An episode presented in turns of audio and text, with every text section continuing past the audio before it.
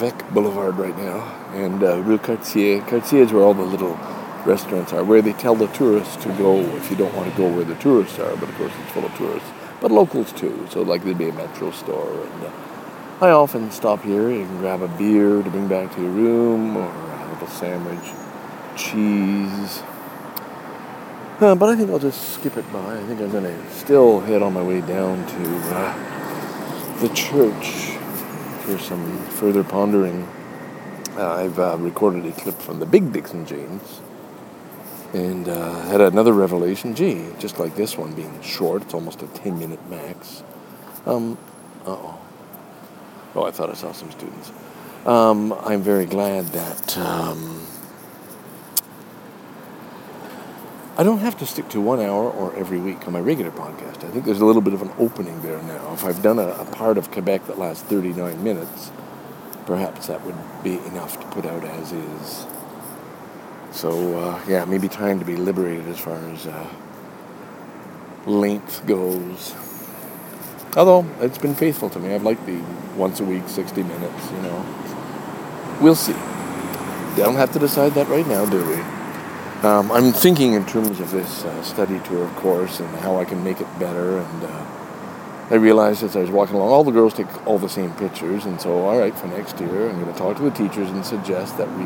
they submit digitally a unique photo, something they saw that was curious, unusual, that maybe no other girl will take. So I'm teaching them a little bit of individuality, a little more creativity, a little more, hey, look, don't just take what the guide tells you to take. That's a hotel, that's beautiful, take that picture, et cetera.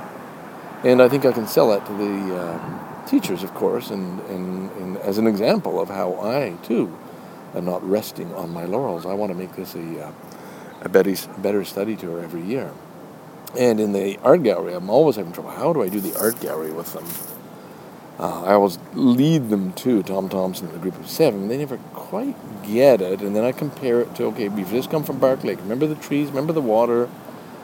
And uh, try to get them to think in those terms, and some get it. And then I find a few others who are actually interested in art, and I try to guide them towards Alex Colville. And I point out that, look, his dates, Alex Colville, nineteen twenty to twenty thirteen. And they look at the date and they say, huh? And I say, yeah, he just died three weeks ago. Alex Colville, one of our greatest artists. Uh, this high, the whole high realism technique, this, these wonderful pictures. That's him. That's his wife. They're always in the picture.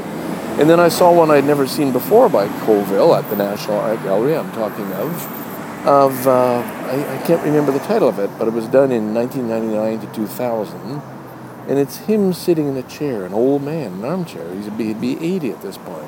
His wife in the corner playing the piano. And you're going to see him softly. It's evening. The room is dark. And uh, the dog is sleeping. And, of course, you can say, oh, what a cliche for old age. But it's so nicely done uh, that, yes, that is. You're going quietly into the night. Um, so I pointed that out. And I realized, oh, okay, so that was a better use of time.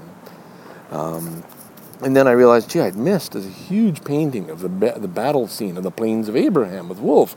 Why didn't I get them to that painting to say, when we get to Quebec, put this man in that place, connect the two pieces? So this is the fun part about reflecting on the tour and how can we fix it, how can we improve it? And then the fun of going back to the teachers and say, look, I've been thinking, and uh, see what they think could be changed so that every year we're offering a very interesting and stimulating and educational tour for my students. So this is this is a permanent thing. I'm feeling more solid about this than I ever have. Because uh, I kind of got a good vision of what I'm doing. I'm quite clear, you know, and I can see guiding around small groups of female teachers. Yeah, I'd take a few males if I had to. Um... But anyway, yeah, I can see that. I just got to uh, make sure I can still walk. All right, going to head on down to the church now and uh, pray a while. Stay tuned.